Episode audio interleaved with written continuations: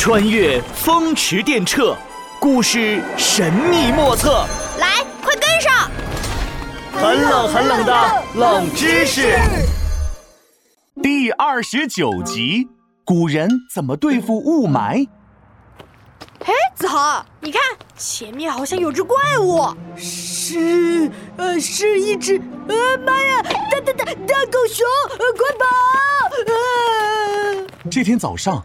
市区出现雾霾天气，闹闹跟子豪走在街上，看到不远处隐约出现了一只大狗熊的影子，两人吓得拔腿就跑。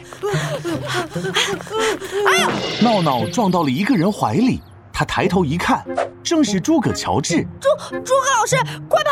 前面有一只大狗熊。诸葛乔治抬头一看，只见一个穿着狗熊人偶服装的人迎面跑来，还给了他一张传单。大狗熊披萨店今天开业，买一送一，欢迎到店品尝。你看你们吓得魂儿都没了。呃呃，这个呃雾太大了，我没看清嘛。呃，我可没有跑哦。那你一直写哪儿去了？呃呃。今天这种情况跟课文《雾在那里》写的一模一样，房屋、街道、树木、桥梁，甚至行人和小黑猫，雾把一切都藏了起来，什么都看不见了。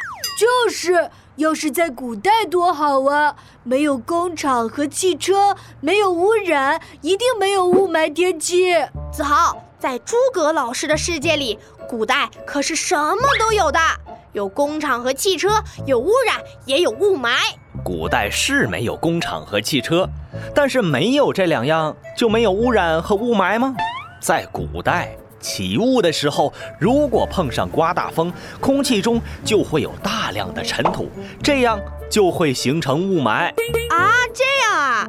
那古人怎么对付雾霾呀？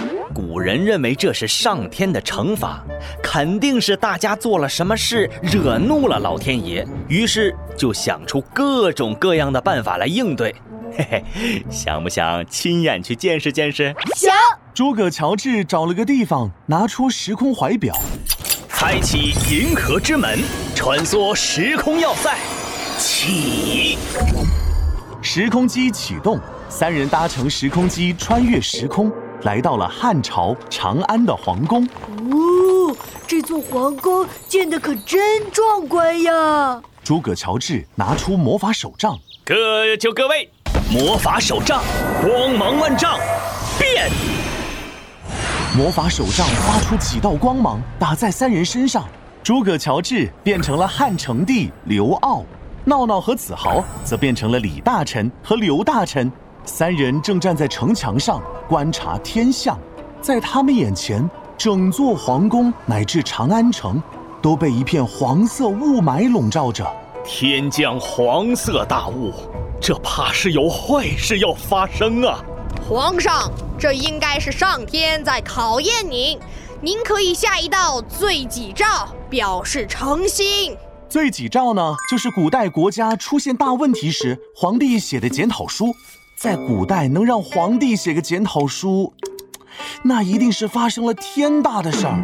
刘骜觉得李大臣说的有道理，立即下了一道罪己诏：朕继承了先皇的地位，治理国家的经验还不足，不懂世间万物的规则，因此日月错乱，天地昏暗，黄色大雾弥漫天下。这罪名，由朕一人承担吧。过了一天，雾霾还是没有退散。朝廷上，大臣们继续为此出谋划策。皇上，天上降下罕见的大雾，来警告世人，一定是朝廷上有奸臣危害国家，欺压百姓。微臣认为，只要推荐贤德的人入朝当官，同时惩办贪官。这样利国利民，应该就能感动上天，获得上天的原谅。有道理，上天一定有原谅的。好，查查查，马上查！一旦发现贪腐的官员，统统给我抓起来！刘骜一声令下，朝廷立即组织人员考核官员，抓了一些贪官，新任用了一些优秀的人当官。雾霾还没有退去，不过这些举动却赢得了民心。这天，朝堂上又开起了会。皇上，由于连日雾霾，城外的粮食和玉器都无法运到城里了。唉，很多马车都发生了事故，造成了不少百姓伤亡啊！唉，难道这不是上天在警示，而是妖魔作恶？妖魔妖魔！臣建议，数日内文臣武将不准吃荤饮酒。禁止百姓屠杀牲畜，同时要焚香祭天，祈求神灵驱赶妖魔。前人常用祭天驱魔逐妖，屡见奇效。好，好，就这么办。就这样，天下的官员和百姓一连好几天不吃肉，只吃菜。朝廷也选了个好日子，烧香祭天，准备了很多祭品，什么鸡鸭鹅啊，猪蹄牛肚啊。汉成帝刘骜和所有的大臣都到场祭拜，大家一脸严肃，毕恭毕敬。神灵保佑，让雾霾快快散去吧。隆重的祭天仪式过后，皇帝大臣们也都没招了，只能对着雾霾干瞪眼了。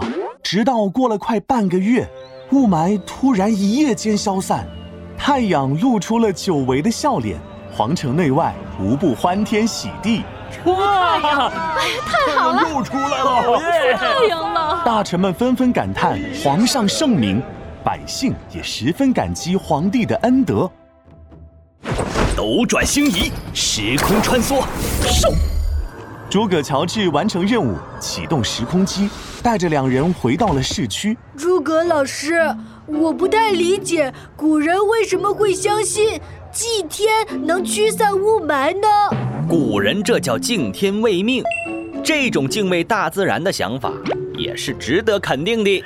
哎，不然我们也来祭天，祈祷这雾霾快点散，快点散。